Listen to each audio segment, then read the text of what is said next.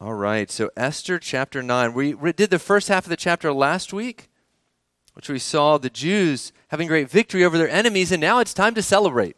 And so that's the second half of the chapter. We're going to begin with verse 20. Let's give our attention to God's perfect word. Esther chapter 9, verse 20. And Mordecai recorded these things and sent letters to all the Jews who were in all the provinces of King Ahasuerus, both near and far, obliging them to keep the 14th day of the month of Adar and also the 15th day of the same, year by year, as the days on which the Jews got relief from their enemies, and as the month that had been turned for them from sorrow into gladness and from mourning into a holiday, that they should make these days of feasting and gladness, days of sending gifts of food to one another and gifts to the poor. So the Jews accepted what they had started to do and what Mordecai had written to them. For Haman the Agagite, the son of Hammedatha, the enemy of all the Jews, had plotted against the Jews to destroy them and had cast pur, that is lots, to crush and to destroy them. But when it came before the king, he gave orders in writing that his evil plan that he had devised against the Jews should return on his own head, and that he and his son should be hanged on the gallows. Therefore, they called these days Purim, after the term Pur. Therefore, because of all that was written in this letter, and of what they had faced in this matter, and of what had happened to them, the Jews firmly obligated themselves and their offspring, and all who joined them, that without fail they would keep these two days, according to what was written at that time, appointed every year. that these days should be remembered and kept throughout every generation in every clan, province, and city, and that these days of Purim should never fall into disuse among the Jews, nor should the commemoration of these days cease among their descendants. Then Queen Esther, the daughter of Abihail, and Mordecai the Jew gave full written authority confirming the second letter about Purim. Letters were sent to all the Jews in the 127 provinces of the kingdom and Ahasuerus, of Ahasuerus in words of peace and truth that these days of Purim should be observed at their appointed season, as Mordecai the Jew and Queen Esther obligated them, and as they had obligated themselves and their offspring, with regard to their feast, with their fast and lamenting. The command of Esther confirmed these practices of Purim, and it was recorded in writing. It completes our reading of God's word. Let's pray. Heavenly Father, we thank you for this word, this celebration of Purim. Lord, help us know what you intend, how you intend to use it for our good, for the good of our church, for the good of each person in this room, me included. We pray in the name of Jesus Christ. Amen. Amen. Well, again, to all the mothers in the room, happy Mother's Day. We're very thankful for all of you. I'm thankful for my own mother. She invested countless hours uh, in me to set me um, on the way to follow Christ all my life. And I'm so thankful for her. I'm thankful for my wife, the mother of my four children, as she too has invested countless hours in our four little girls who aren't little anymore. They all, they've all grown up. Most of them have. And uh, we're so thankful. I'm thankful for all the other mothers here in the room. Um, thank you for the investment you made in your kids. And for those of you who maybe don't have kids and have invested spiritually in other people's lives, thank you. We're very thankful for all of you on this Mother's Day. Well, another holiday is Purim, as, this passage talks about. But I didn't want to miss the opportunity to give you, you know, the Ten Commandments. Here, today's a great way you can apply one of them. Honor your father and mother. You can honor your mother on Mother's Day. Now back to our passage. So this new holiday, Purim. Um, if you've been with us for a while, you might remember that way back when Haman was creating his annihilation edict, he said, How am I going to pick a day? I got an idea. I'll just roll some dice and that'll determine when we annihilate all the Jews. Well, the, the word for die is pur, plural is purim. So Purim, that's where they get the name for this holiday. So there it is. That's how he named it. Did you notice in there that it said how important it was to not forget it? It said it should be remembered and kept throughout how many generations? Every generation. Oh, okay. Then it says that these days of Purim should never fall into disuse. Never's a long time. So, moms, I just want you to imagine what if, like, everyone forgot that it was Mother's Day today? And they just, it fell into disuse. the holiday, um, you probably would not feel so loved today. So, um, what about this holiday? What if I were to tell you at Hope Community Church, we're going to start celebrating Purim every year? I mean, isn't every word of God still true? I mean, it's all the word of God. What do you think, guys? Now, some of you are thinking, well, as long as there's a feast involved and there's food, sign me up. As long as Dan Caskey cooks, right? It'll be great. Now, many of you are actually probably uncomfortable with this idea, and you should be. Do you know why? Like, it, it specifically said, this is the Word of God, it said, never let it fall into disuse. Then what right do we have to let it fall into disuse? Does that make sense? How would you answer that? Here, I'll give you the microphone. Anyone? And so we're going to answer that this morning. Okay? We're going to answer it. But more specifically, you look on page seven. Here's the exact question we're going to answer. How are we to remember the Lord's deliverance? How are we to remember the Lord's deliverance? Three ways, or three points faithfully, together, and joyfully. Faithfully, together, and joyfully. Let's look at that first one faithfully. So again, it said, never let it fall into disuse. Now, you can't just say, because you're not a Jew. Ah, that's not going to work. You know why? There's this little verse in Galatians 3:29 says this, "And if you are Christ and you're Abraham's offspring, heirs according to the promise." Sorry folks, you're all Jews now. You can't use that. And what about the 10 commandments? Those were written for one people, only one nation all the earth. They're called Jews. Why do you think they apply to you? Because you're a Christian, right? Do you see the logic here? Okay, so you can't just say we're going to throw out Purim because it's in the Old Testament and I'm not a Jew. Well, you kind of you're kind of brought in with Abraham and, and, through Christ. Okay, make sense? Okay, so you still got a problem. Um, kids, if you have a bulletin, you can borrow your parents for a second.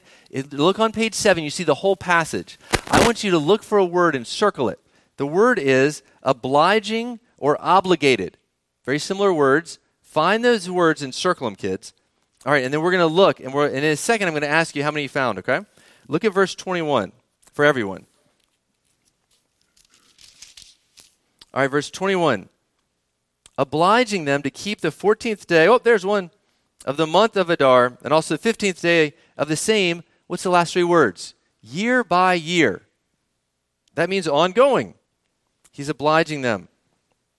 Look at it comes later. Look at verse 27 and 28. It says the Jews firmly obligated themselves and their offspring, so not only themselves but their kids and all who join them. Well, that would be us. We join them much later, that without fail they would keep these two days according to what was written at the time appointed every year, that these days should be remembered and kept throughout every generation, in every clan, province, and city. The days of Purim should never fall into disuse among the Jews, nor should the commemoration of these days cease among their descendants. Verse 29. I, just, I want you to see how, how much effort is taken to make sure they get the point, faithfully do this. Like the, this book is wanting the Jews to realize hey, don't stop doing this.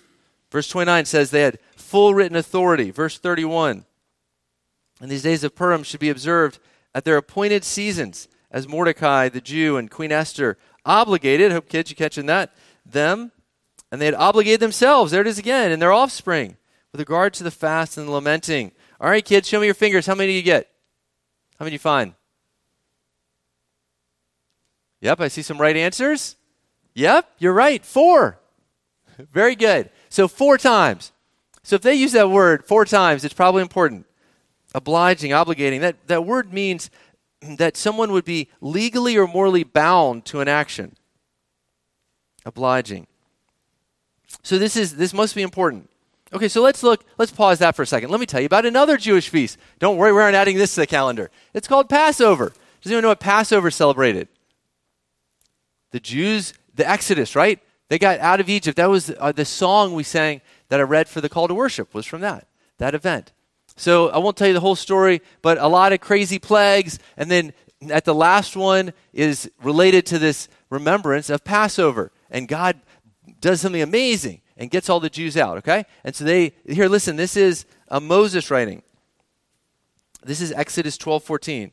This day, talking about Passover, shall be for you a memorial day that you should keep it as a feast of the Lord throughout your generations as a statute forever. Hey, there's that word again. You shall keep it as a feast. Now, does forever not mean forever? Come on, this is the Bible. That brings us back to the question what about us? What right do we have to throw out all these things? What right do we have to throw out all these things? Now, I think the key to answering this question, you have to rewind 2,000 years. I want to take you to the last legitimate um, uh, celebration of Passover. Okay? You're in a room with a bunch of Jews, and the leader stands up and he says these words. This is actually found in 1 Corinthians 11. The Lord Jesus, happened to be that Jewish leader, on the night he was betrayed, took bread. This is the Passover bread. In the middle of, of doing Passover, he picks up the bread and he says, This bread, it is my body, which is for you. Well, that's interesting. Then he says, he picks up the cup. This is the Passover cup. He says, This cup is the new covenant in my blood. Do this as often as you drink in remembrance of me. For often as you eat this bread and drink this cup, you proclaim the Lord's death until he comes. Now, what right does this guy have to do this? I mean, he's hijacking a holiday, isn't he? Yeah, you aren't really supposed to do that. You don't just like come in and like just redo the whole holiday and say, you know what? This is now, this I'm going to give new meaning to all this stuff. I mean, isn't that what Jesus did? He absolutely hijacked Passover. And he said, now this is going to represent my body. This is going to. Why could Jesus do that? Because Jesus was God. When you're God, you get to do stuff like that. You get to hijack whatever holiday you want. But what you see is, is that all the Old Testament was foreshadowing what was to come. One of my goals is we want to be a church of both the Old Testament and the New Testament. I want you to use your whole Bible, not just half of it. And if you look, it's actually the small half. New Testament's like this much, Old Testament is like this much, right? What in the world do you have all that for? It was leading up to Christ. So Christ, they got kicked, they got released from Egypt, right? They got set free from slavery. Well, now Jesus was setting them free from a greater slavery than Egypt. Does that make sense? And so all that was foreshadowing what was to come. You know what else? Speaking of hijacking stuff, you know what the fourth commandment is? This is from Exodus chapter 20. Here's the fourth commandment Remember the Sabbath day to keep it holy. Six days you shall labor, so you're supposed to work for six days. Do all your work. But on the seventh day, on the Sabbath, the seventh is a Sabbath to the Lord your God. On it you shall not do any work. You or your son or your daughter, your male servant, your female servant, your livestock, or the sojourner within your gates. That's pretty much everybody. But in what reason does it give? It says, For in six days the Lord made the heavens and the earth, the sea and all that's in them, and on the seventh day, who rested? God rested. Therefore the Lord blessed the Sabbath and made it holy. Okay, so that's the fourth commandment. It's been around a long time. Yes, yeah, since the beginning right? He created everything in six days. He took a break and he said, Look, every seven days, I want you to take a break. I want you to work for the first six days and take a break. Okay, it's the fourth commandment. Do the Ten Commandments still apply? Nod your head, yes. Then what are you doing here today? This is not the seventh day. This is the first day of the week. You missed it by a day. Do you guys get where I'm going with that? Right? That's the fourth commandment. Ten commandments still apply. And yet we're here on the wrong day. What, what happened? Here's what happened Jesus rose on the first day of the week. He wasn't a day late either, just like you aren't. Revelation 1:10, John says, "I was in the spirit on the Lord's day." Well, that's interesting. Old Testament doesn't talk about the Lord's day. When Jesus came back, all the Christians realized, "Hey, this out this overshadows everything we've ever had before." The whole Old Testament.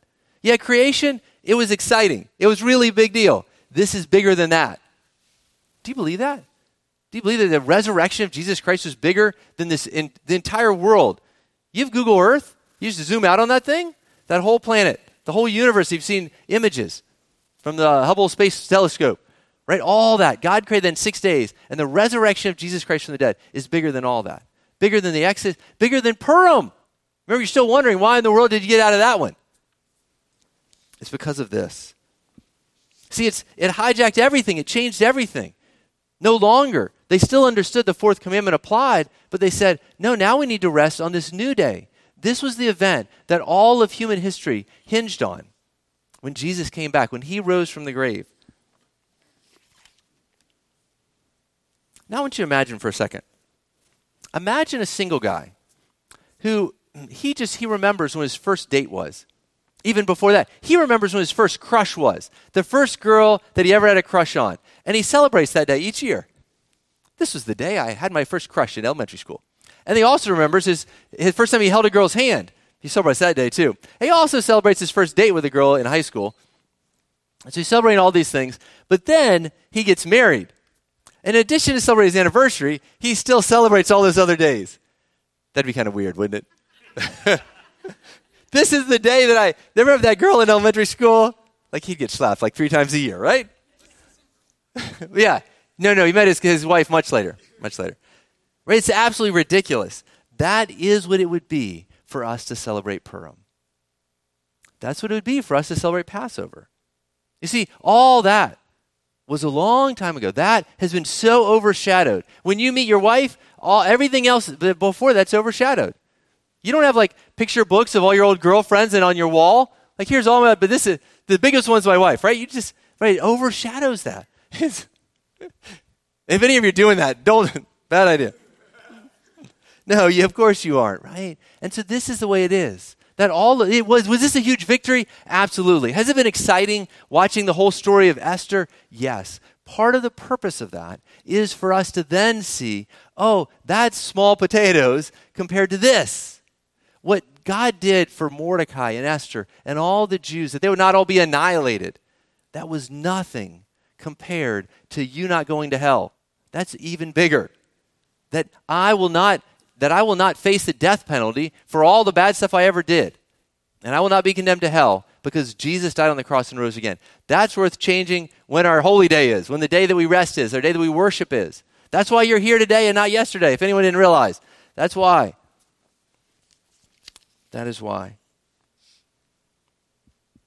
But think about this. If it was so important, remember this, our first point is faithfully, right? They were so faithful. Like how many times in this passage, obla, the obliging them, obligated four times, right, kids? And then it said, never let it fall into disuse. Now there was some competition. I'm sure there were some days that there were other things to do other than celebrate Purim, right? And so he was then saying, hey, when, when your remembrances day fades, still remember this. And so this is an argument from the lesser, that's the lesser Purim, to the greater, the resurrection of Christ. How much more if this is the Christian Sabbath, you're here on the Christian Sabbath, should we be faithful to this day? Does that argument make sense? That if you're if this passage said like 12 different ways, don't stop doing this. Remember this. This is important. And then we see that of the Lord's Day. How much more important? I mean, to make the illustration even more ridiculous, what if your husband, not only did he like celebrate all those his little silly holidays before he got married, then he like when he gets married to you, he like only remembers like every third anniversary. like, you remembered your first date better than you remember your anniversary? He'd really be in trouble, right? Ladies, nod your head, right? Right? and so, see, do you see the issue, right? So if the Jews, I mean, the Jews are still celebrating Purim. I'll tell you in a second some of the ways they celebrate. It's pretty wild, but they're still celebrating that. They're remembering all these little things. And so, how much more so? Do we have something bigger to celebrate than any Jew? Absolutely. They think the Messiah is still coming. Newsflash, he came. And it's way more exciting than anything you're celebrating at Passover, Purim, all these other holy days. See, we kind of collapsed all of it into one. And we celebrate each week, being the Lord's Day. Jesus fulfilled the whole ceremonial law of the Old Testament. That's why, even though the whole Old Testament is still for us, we don't do a lot of it because we now see that all of it pointed forward to who? Christ. Right? Do you see that? It pointed forward to Christ. Okay, so that we see that we're to be faithful, right? That's the first. But how exactly are we to do it? Look at the second point. Together. Look at verse 22. Kids, I'm going to ask you, I'm going to read verse 22 and then I'm going to ask you this question, kids. Does this holiday sound like something that they celebrate privately in their own homes or that was a community event? Okay? So I'm going to read the verse and you tell me which it is. Verse 22. 22 says this As the days when the Jews got relief from their enemies, and as the month they had turned that turned from them from sorrow to gladness, from mourning into a holiday, that they should make these days of feasting and gladness, days of sending gifts of food to one another and gifts to the poor. Okay, what do you think, kids? A private thing that you do only in your home or something that you do as a community? Community, right? Do you see it, kids? I mean, it'd be kind of tough to like give gifts to each other and never leave your home. And send gifts to the poor? That'd be kind of hard to do if you stay in your house. And they didn't have like you can't like just put on your phone and like get it delivered to their house, right? You actually had, had to go physically and like hand them uh, crazy stuff. They had to hand people stuff. All right, so the same you see that. So that's Purim. Purim was community. It was together, right? It was not just an independent thing. Now that's just Purim. What about the Lord's Day? Is the Lord's Day a private thing? You guys decided to come here. You could have done this in more comfortable seats. I'm sure your couch and your La-Z-Boy are way more comfortable than these benches. I mean, we put pads on them, but they're still they're still not that comfortable. All right, so why are you here? Hebrews 10, 24 and 25 says this. And let us consider how we may spur one another on toward love and good deeds, not giving up, oh, there it is, not giving up meeting together. Don't give up meeting together, as some are in the habit of doing, but encourage one another, and all the more as you see the day approaching. That verse very clearly says Christians should meet together. That God wants, and when you don't celebrate your birthday, like, hey, we're going to celebrate your birthday, we're all going to be in our own house, and we'll just celebrate. Um, we'll tell you, we're, we're so, well, we won't come to your house. I'm going to get my house, you get your house, and we'll celebrate. No, like you, there's something, isn't it nice when you celebrate together? I mean, not when you hear me sing. You'd, you'd rather me be at home when I'm singing, but we celebrate together. Acts 2:42. The early church they devoted themselves to the apostles' teaching and to fellowship, to the breaking bread and prayers. They did that together. I mean, if we learn nothing else from COVID quarantines, we learn that Zoom is not as good as in person. Amen? We don't love Zoom. We still use it some. There's something unique about being together. There's something special about being together. Paul in Acts 20. He's talking to the, the elders. He says, Pay careful attention to yourselves and to all the flock, which the Holy Spirit has made you overseers, to care for the church of God, which is he obtained with his own blood. So he's telling the elders, Care for the flock. Now, a literal sh- shepherd can no more care for sheep over a screen than, than church leaders can care for the flock of God spiritually, remotely. You have to actually be together.